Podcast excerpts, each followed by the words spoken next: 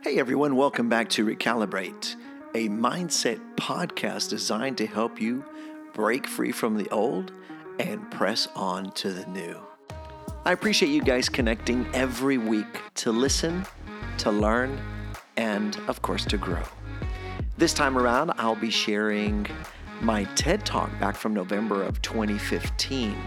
I was honored to have uh, spoken as one of the guest mm-hmm. speakers there at the TED Talk. It was quite the experience and it blessed my heart. I hope it blesses yours as well. It is pretty much my testimony and what I learned through the process. It has a lot to do with mindset, with recalibrating the mind, with breaking free from paradigms, and establishing new thought patterns. If you like it, would you take a few minutes to leave a five star rating and leave a written review? I would love to hear from you. God bless you guys.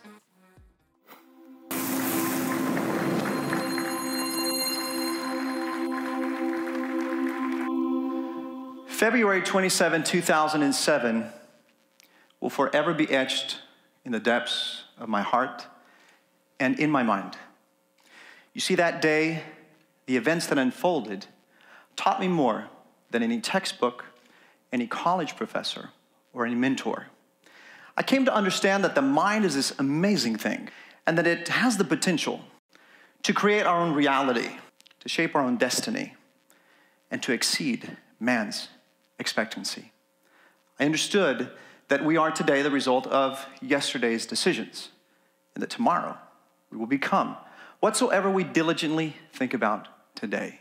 It was a Tuesday afternoon, and I came home to my three foster kids, my 15 year old son, and my wife. There was something different about her that day. You see, she approached me very emphatically, and I noticed that she had an extra sparkle in her eyes. She was lit up like a Christmas tree. She embraced me and looked at me square in the eye, and she said to me, Today is the day. Today is the day. I didn't pay much attention.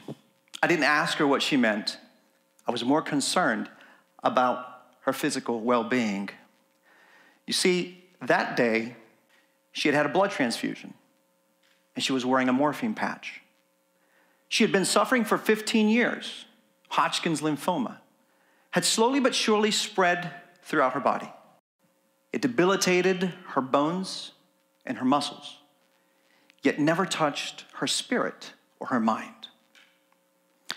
Her body denoted infirmity, but her spirit spoke differently.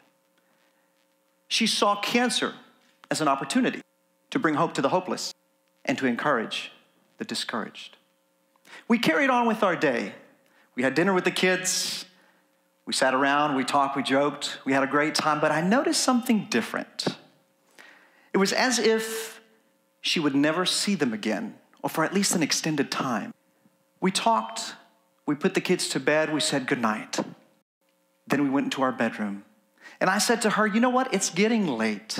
You really need to come to bed. You need to rest because it's been a long day. You still got morphine in your system. You need to rest. She said, You don't understand. I can't. I need to get ready because today is the day. And I said, What are you talking about? She said, You would never understand. You would never understand. She says, I just, I don't have enough time. I need to get ready. So I remember that she went in the bathroom and she did pedicure, manicure, facial. She fixed her hair and took out and selected specific clothes and put them in the closet where I could see them. After about 45 minutes, it must have been 11 p.m., she came back out into the bedroom. She sat on the edge of the bed and she called me over. She said, I need to talk to you. She grabbed my hands firmly, but with a very gentle and sweet spirit. She said to me, Today is a day. Today is a day I go home. Today is a day I meet my Creator. Today is a day when I get my healing and my affliction ends. Confused, fearful, nervous, I interrupted our conversation. I said, It's time to go to bed now. I thought to myself, She's delirious, right? We went to bed about 11:45, held hands, prayed, and I looked at her and I said, "Good night, and we'll talk about this tomorrow." The next day, bright and early at 5:30 my alarm clock went off. I got up right out of bed. I'm a morning guy. I turned around and i saw her and there she was holding onto her pillow with a great big smile still asleep the way i had always pictured her. I went over to her side of the bed. I put my hand on her shoulder and i whispered in her ear good morning beautiful. But she never replied and she never would you see she lived by this legacy statement or a motto. Her motto was live life in such a way that when you die, the preacher doesn't have to lie about you. Yeah. you see, despite her circumstances, she saw every part of the process as an opportunity and not as a curse. And it was her positive attitude, despite the affliction that she, that she faced, that led me to the following question What causes certain people to break through the borders of affliction and succeed and do it with a smile? What causes certain people to succeed while others don't? What is the difference between those who do and those who don't? And the answer was very plain and simple. They possess a different mindset. They have a mindset that overcomes. They have the tenacity to break through the borders of affliction with a smile. Their lives have not been molded and shaped by people, but by their own words. You see, the doctor gave the diagnosis, but she elaborated her own prognosis. That is the mind of someone who overcomes. They understand that words are like seeds that have the potential to grow and bear fruit of its same kind. You see, our minds are shaped by our past, by past experiences, specifically by those words that were spoken over our lives. And they've been planted in our minds.